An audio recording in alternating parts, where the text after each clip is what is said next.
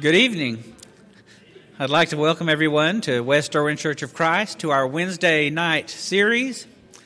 Uh, we only have a few weeks left, and it's been a great, great summer.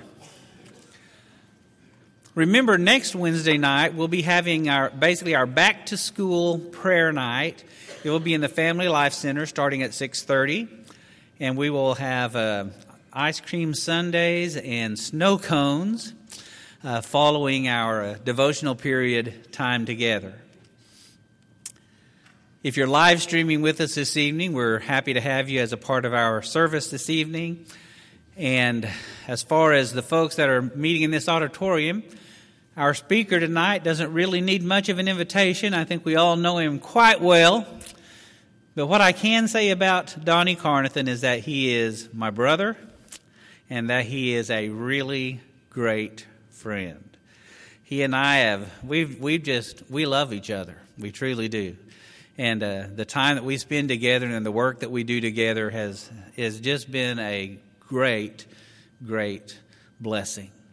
So we're glad you're here tonight, and uh, I know we're going to enjoy what Donnie has to share with us. Brother Michael Hurley is going to lead us in a couple of songs following an opening prayer. If you would, bow with me. Father, we thank you so much for uh, this day and especially for this evening. Another opportunity, Father, that we have been given to gather together as uh, the church, the body of Christ, to hear another lesson from your word, Father, on uh, building our faith, strengthening our faith, putting our faith on the line. And we've been challenged this summer by all of our speakers to enhance our faith and to allow our faith to grow. To not be ashamed of the gospel, as Paul says, do not be ashamed of the gospel of Christ, because it is the power of God unto salvation, and we know that, and we're grateful for that avenue that we have to have everlasting life with you. Watch over us, Father, keep us in your care. Forgive us when we fail you. In the name of Christ we pray. Amen.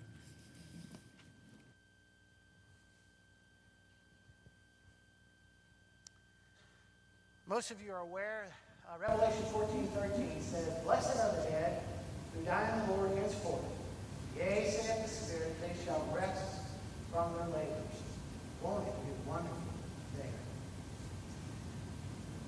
When with the Savior we enter the glory, that won't it be wonderful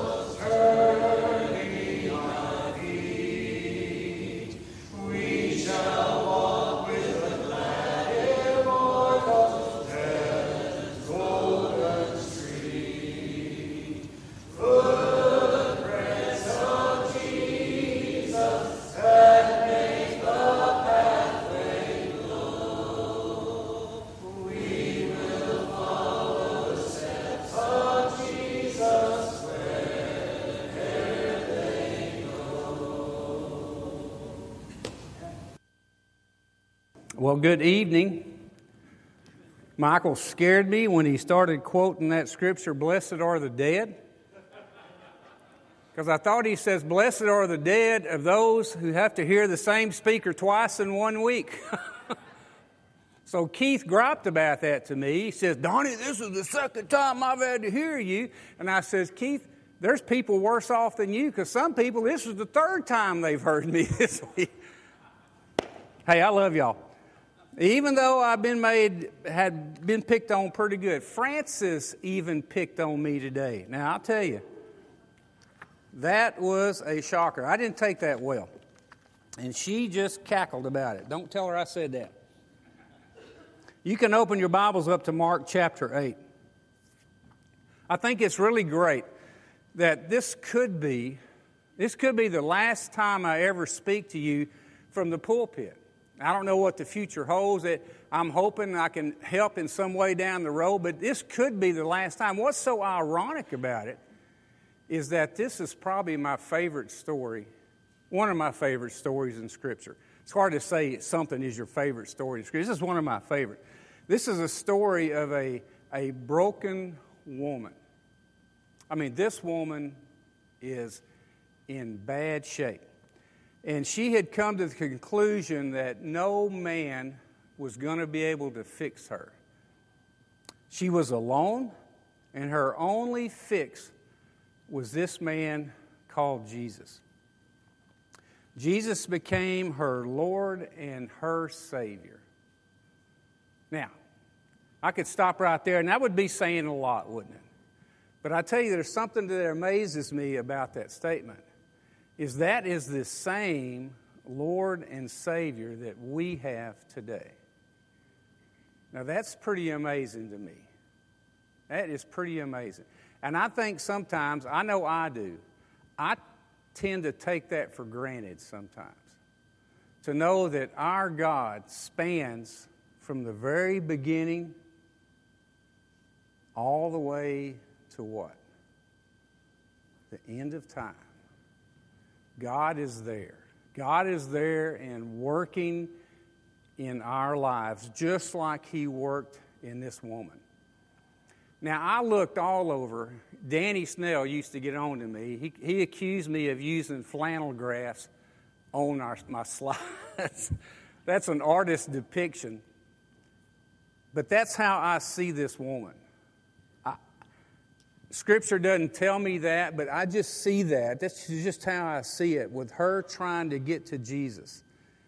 That it was crowded, it was packed, and we're gonna we're gonna read this in a minute. But I, in my mind, I think she might have been crawling, trying to get through all those people. And all she wanted to do was what? Touch the hem. Because she had heard about Jesus and all she wanted to do was just a little touch. Not many translations even use the word him, but that's what I grew up with. I thought that was all over in the Bible, but it's not. Some, a lot of them say garment and you know fringe, and some even say tassels, and but it's it, it's the outer edges of his garment.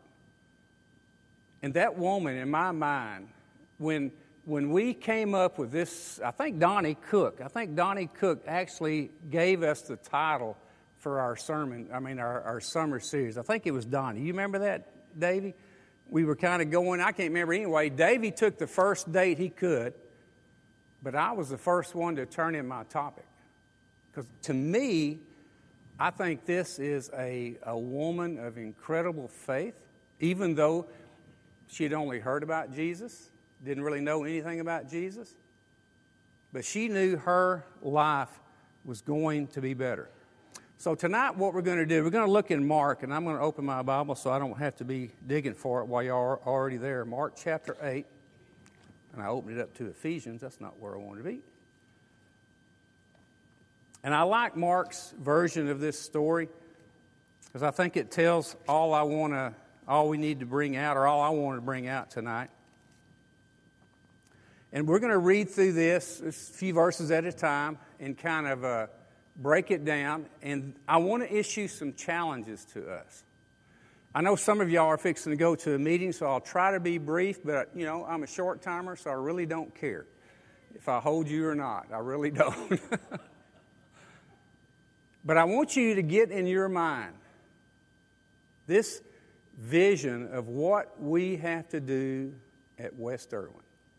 Because that is what my challenges are about. They're about growing back this church. Now, I'm going to say something to you, and it may be harsh, and I don't mean it to be harsh at all. I'm just, I'm just telling you history. I came here 10 years ago, and when I came here, I don't know, we must have had 450 in attendance, probably, maybe more. It, it, was, it was a room full.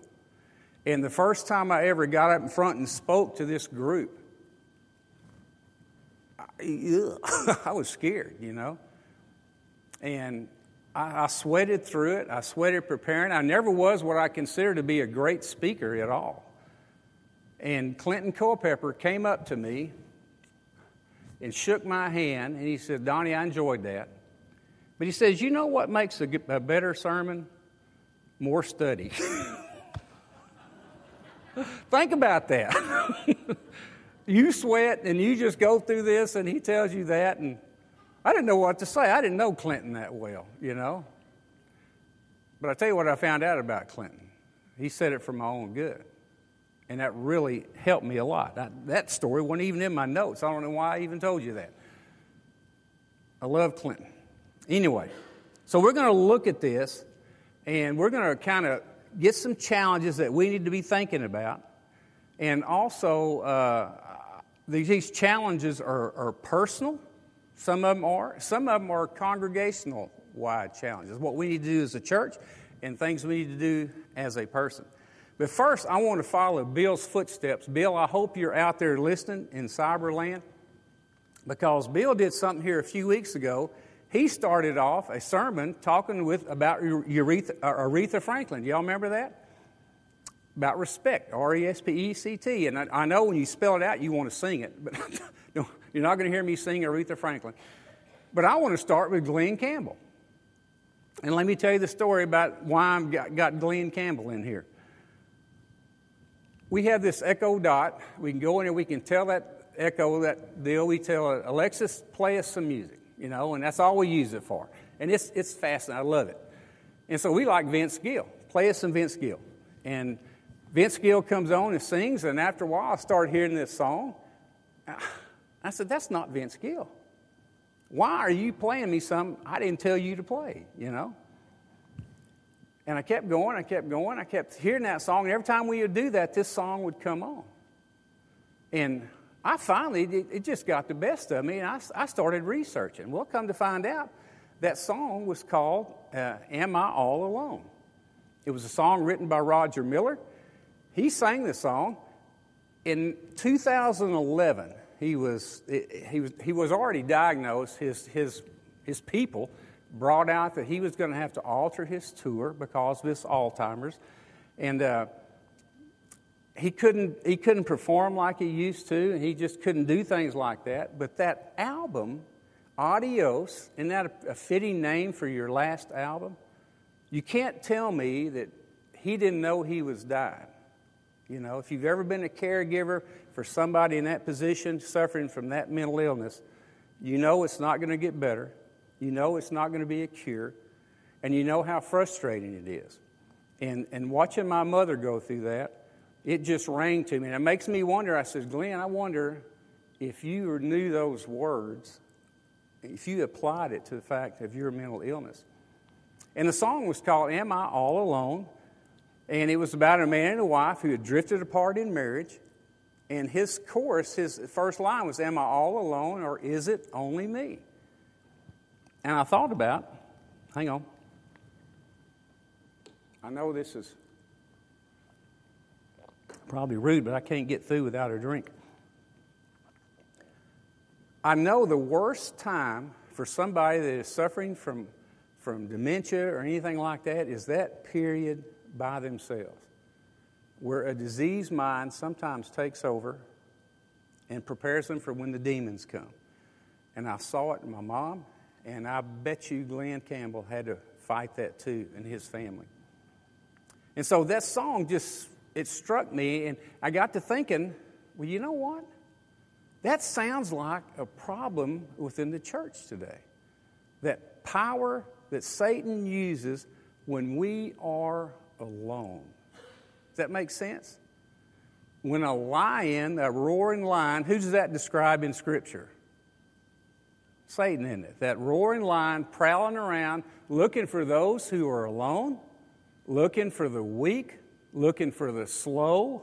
if you're slow, you better learn how to run. If you're a little gazelle or whatever lions like to eat. And that's what lions do. And I think about in the church that power that Satan holds over us while we're alone. Now, I also got to thinking another song back in my day growing up. Who remembers Three Dog Night? You know, Wanda, don't laugh. There's a point in this. this could be the first time I've used Three Dog Night in a, in a lesson. it really is. I loved them because of the way they sang. They were excellent singers. But they had a song called One.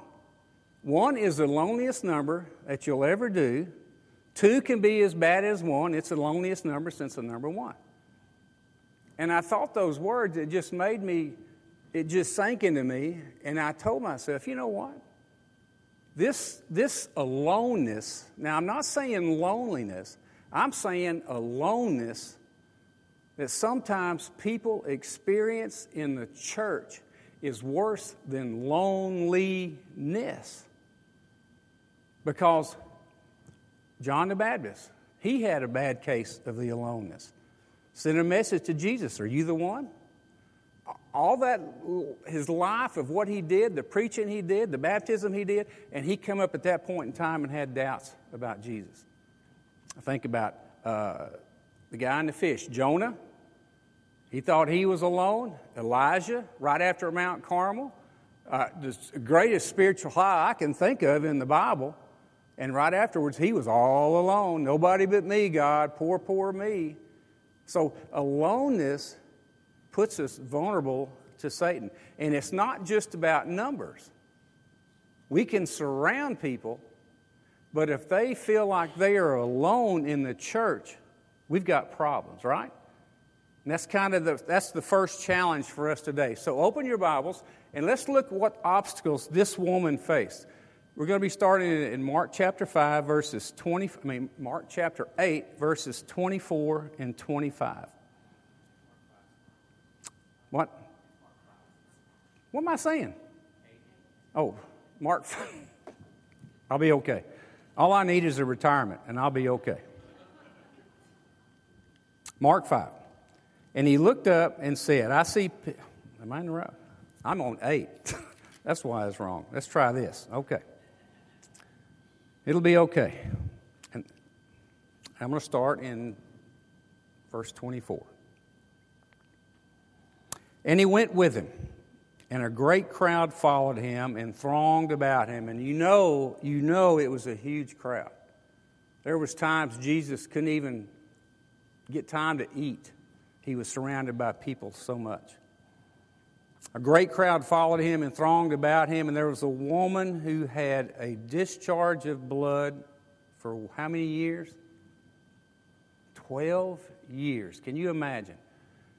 This woman, besides being a woman in the Jewish society and the limitations that that put on her, this woman was unclean, which meant what was her worship life like?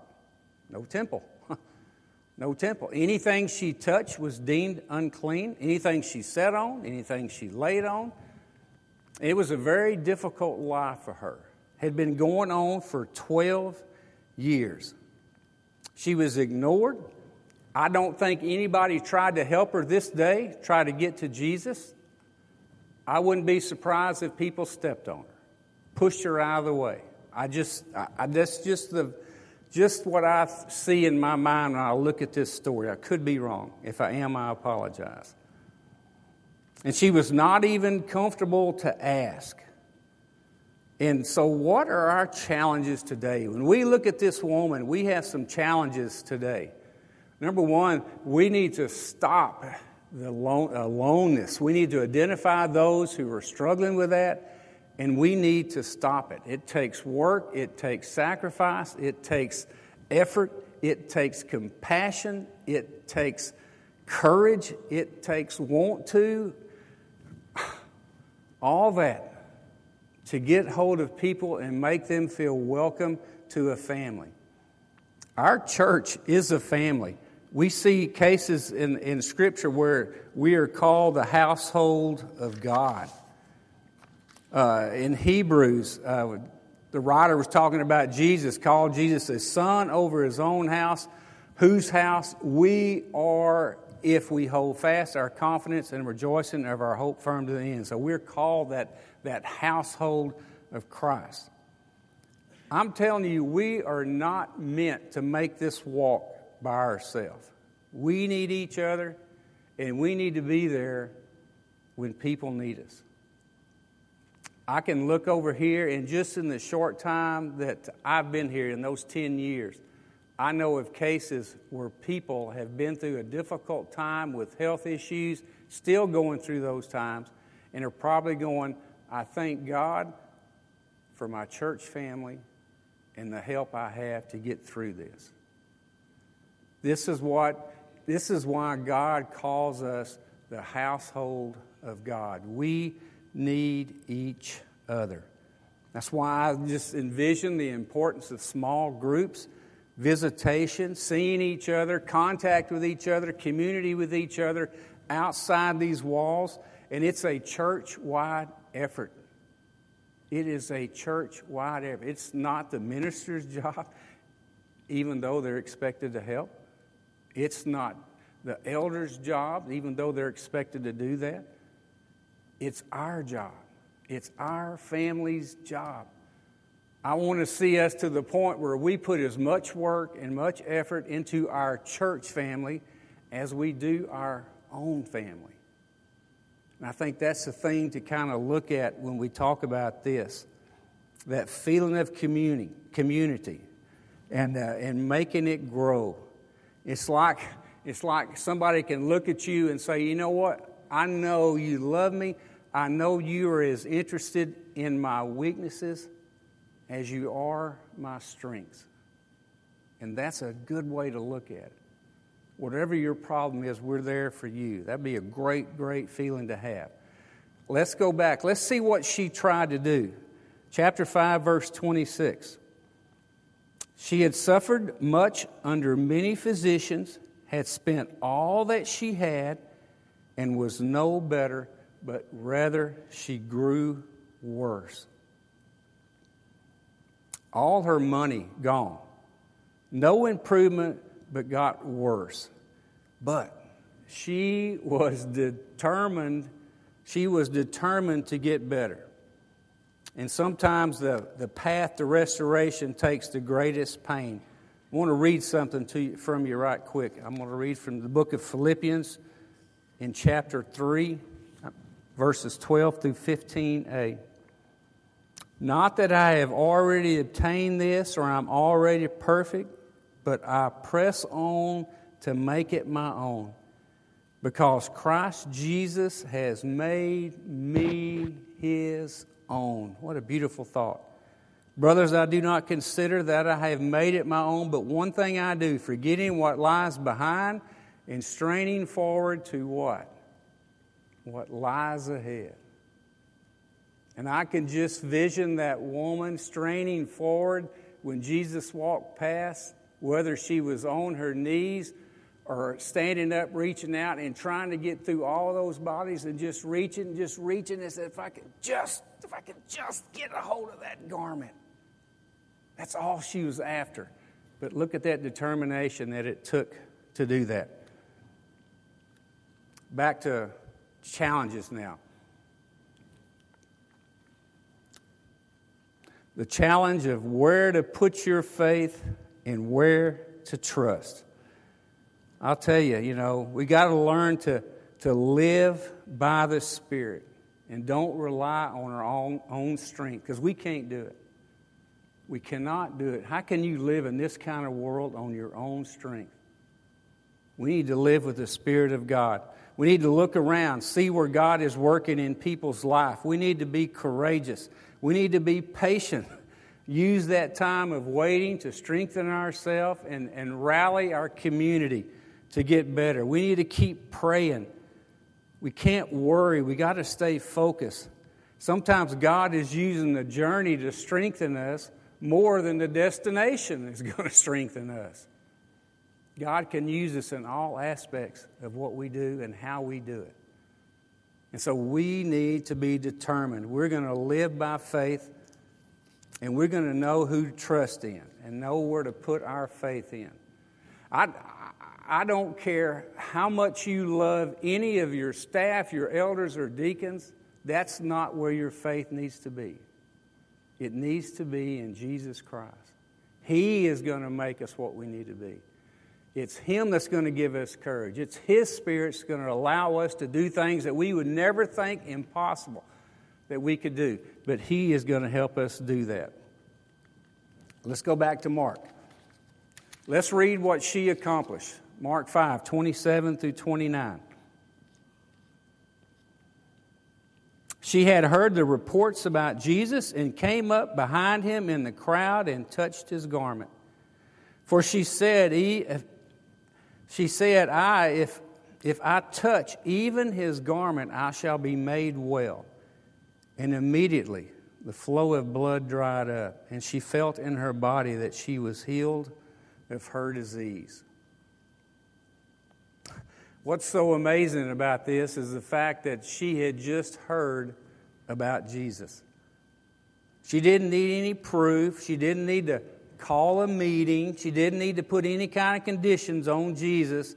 She just needed that touch.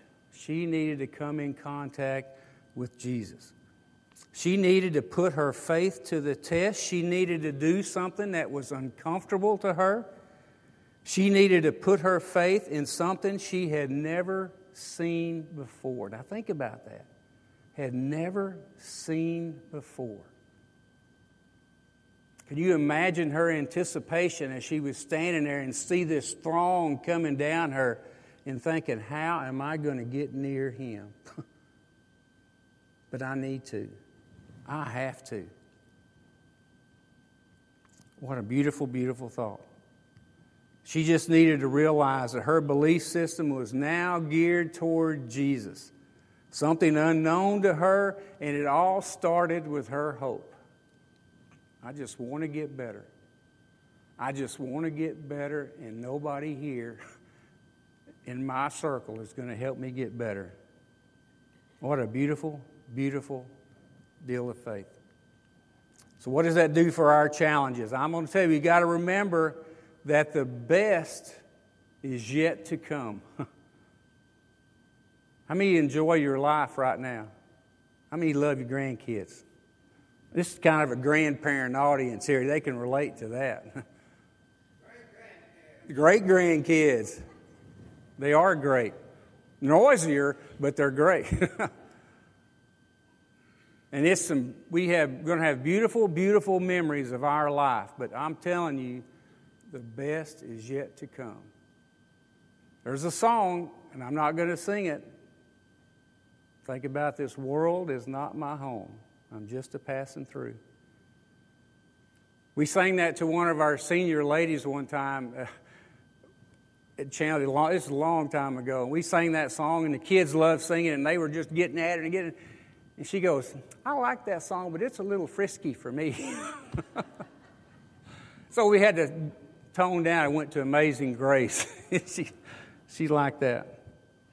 But our reward is not here on this earth. Our reward is with Him. Patience, patience, patience. Don't stress out what you can't control, but do your best to control what you can. Be determined. Jesus is waiting Jesus is waiting, He is cheering you on, He is helping any way He can for you to get there. And lastly, living by faith can make you uncomfortable. if we step out of our comfort zone and start living and putting our faith on the line, we are going to be uncomfortable. We're going to be like that woman trying to get through all those legs, all those stinky feet. We're going to be doing and saying things we've never said before. I urged you Sunday morning to increase your prayer life in public. Pray with someone you don't know. Grab them by the hand. And I'm telling you, it will change your life, it will change their life. They will appreciate you so much for doing that. Let's look at what she found out, starting in verse 30. And Jesus, perceiving in himself that power had gone out from him, immediately turned around in the crowd and says, Who touched my garments? And his disciples said to him, You see the crowd pressing around you, and you say, Who touched me? And he looked around to see who had done it. But the knowing, but the woman, knowing what had happened to her, came in fear and trembling and fell down before him and told him the whole truth. And he said to her, Daughter, your faith has made you well. Go in peace and be healed of your disease. I tell you, sometimes the ones closest to Jesus get in the way. I'm thinking about those disciples of Jesus. And Lord, what do you mean who touched you? It's just nothing. It's just, keep going. We gotta we gotta get on down the road. we gotta go. We gotta go. Trying to get Jesus. You know, he was probably hard to hurry. You know, the way he loved people and, and took time out for people. But sometimes we can get in the way of people trying to come, and we'll talk about that in just a minute. Jesus notices and rewards acts of faith. He's pleased when we seek Him. And seeking Jesus is not easy because the world is against us and Satan throws all kind of obstacles in our way to keep us from doing that. He is against us. But then I think about how we can do great things. I don't trust that clock. I'm doing fine. We can do great things when we live by God's power. Keep this marked. I want to go to Hebrews right quick. Very sobering passage. Hebrews 11, starting in verse 32. And what more shall I say? For time would fail me to tell of Gideon, Barak, Samson, Jephthah, of David and Samuel and the prophets, who through faith conquered kingdoms, enforced justice, obtained promises, stopped the mouths of lions, quenched the power of fire, escaped the edge of the sword were made strong, out of weakness became mighty in war, put foreign armies to flight. Women received back their dead by resurrection. Some were tortured, refusing to accept release so that they might rise again to a better life. Others suffered mocking, flogging, and even chains and imprisonment. They were stoned, they were sawn in two, they were killed with the sword. They went about in sheep in skins of in skins of sheep and goats, destitute, afflicted, mistreated, of whom the world was not worthy wandering about in deserts and mountains and in dens and caves of the earth. And all of these, though commended by their, for their faith, did not receive what was promised. They never saw it here on this earth. I go back to my song. This world is not my what? And I'm just a what? Passing through. And all those, though commended through their faith, did not receive what was promised, since God provided something better for us. Something better for us. Man, we can do great things when we live by God's power. I pray that we never have to fight the dangers of the sword or prison or torture. But I want you to think back how many of you have been raised in the church, have been going to church somewhere all your life? How many? Just about all of y'all.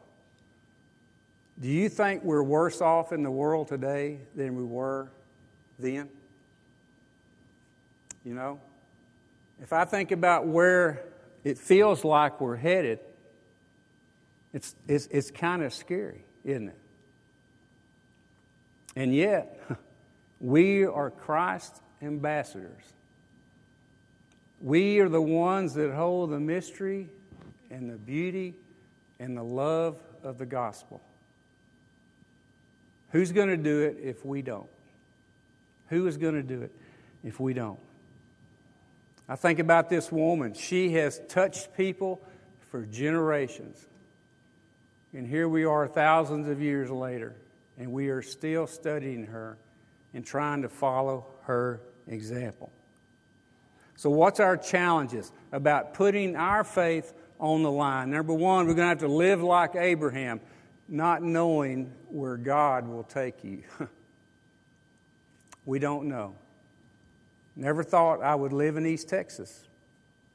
Here I are. I are one.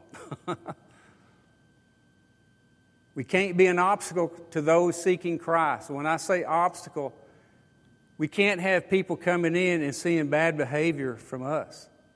Can't see us holding grudges against people. They can't see us looking like the world, speaking like the world, talking like the world, acting like the world, thinking like the world. They can't see us fighting over our pew. they can't see us doing things like that. They can't see us not enjoying our worship together. They can't see us not enjoying the company and the fellowship of our brothers and sisters in Christ. We can't put obstacles up. We need to learn how to put ourselves in the picture when we need to be in the picture of a life, but we also need to learn how to take ourselves out. There's sometimes we need to step back and let them go and grow. We need to learn how to do that. We can't smother and we can't suffocate. We can't, we can't just back away and ignore. We got to quit putting a time frame on God. God's going to work when God's going to work. I said Sunday morning, God has seen everything in this world, hadn't He? He has seen all kinds of evil that we can't even imagine. Getting sawn in half, we just read that. I don't want to can't imagine that. But that was a way of life for some of those uh, early Christians. We got to be patient, we got to keep praying and be faithful and do what He asks us to do. We got to have the determination to finish what we started. And don't let anyone stop you or let anyone get in your way. Don't let the world influence you in, in selling your faith short. Stay with it and be determined. We can't put a limit on how much Jesus can heal. Hey, he won't do that. He can't do that. He can't do that for me. Well, yes, he can. you know, he can do that. I can't, I can't be a minister. I, I just can't. I I'm, I'm too old in life to be do something like that. Well, yes, he can if you're willing to open yourself up. May not be a great one, but I'm going to tell you, you can help. You can make a difference in the kingdom. He will, he will empower you to do that. Lastly, you know, we got to learn to rely on the Spirit. We can't do it on our own. We have to be a faithful, spirit controlled people.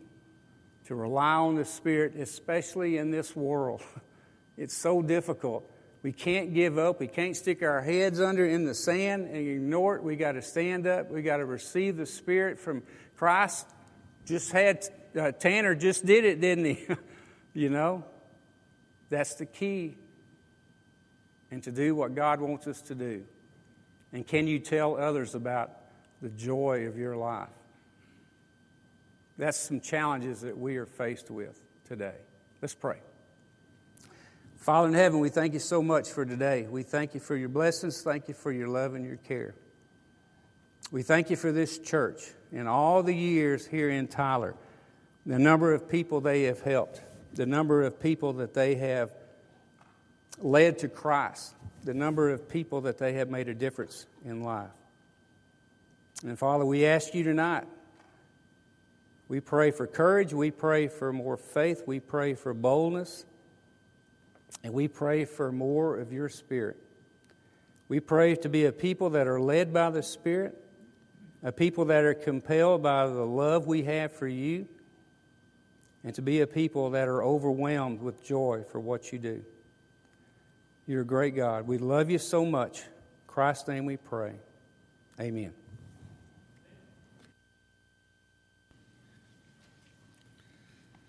I'll dismiss you as soon as I read the words to this song. Uh, I thought about it throughout what Donnie had to share with us this evening, and this is us. This is West Erwin Church of Christ. And this is a challenge that Donnie has put before us. We need to be a people that people can touch. That people can touch. And I will tell you, uh, if Donnie has touched your life, you're a better person. That I can tell you. If Susie Carnathan has touched your life, you're a better person. And so we're blessed to have them a part of this body. We're part of the family that's been born again. Part of the family whose love knows no end, for Jesus has saved us and made us his own. Now we're part of the family that's on its way home. When a brother meets sorrow, we all feel his grief. When he's passed through the valley, we all feel relief. Together in sunshine, together in rain, together in victory through his precious name. And though some go before us, we'll all meet again, just inside the city as we enter in. There'll be no more parting, with Jesus we'll be, together forever, God's family. Sometimes we laugh together, and sometimes we cry. Sometimes we share together heartaches and sighs. Sometimes we dream together of how it will be when we all get to heaven. God's family. As we move forward, let's remember that's who we are. We are a family. And who do you love more family? I love you and I appreciate more than you know all of the love that you've showered on me. Donnie talked about to those who have, who have been blessed by the prayers of this family. And I don't know of anyone who's been blessed any more than me by your prayers. And I thank you for it. We're dismissed.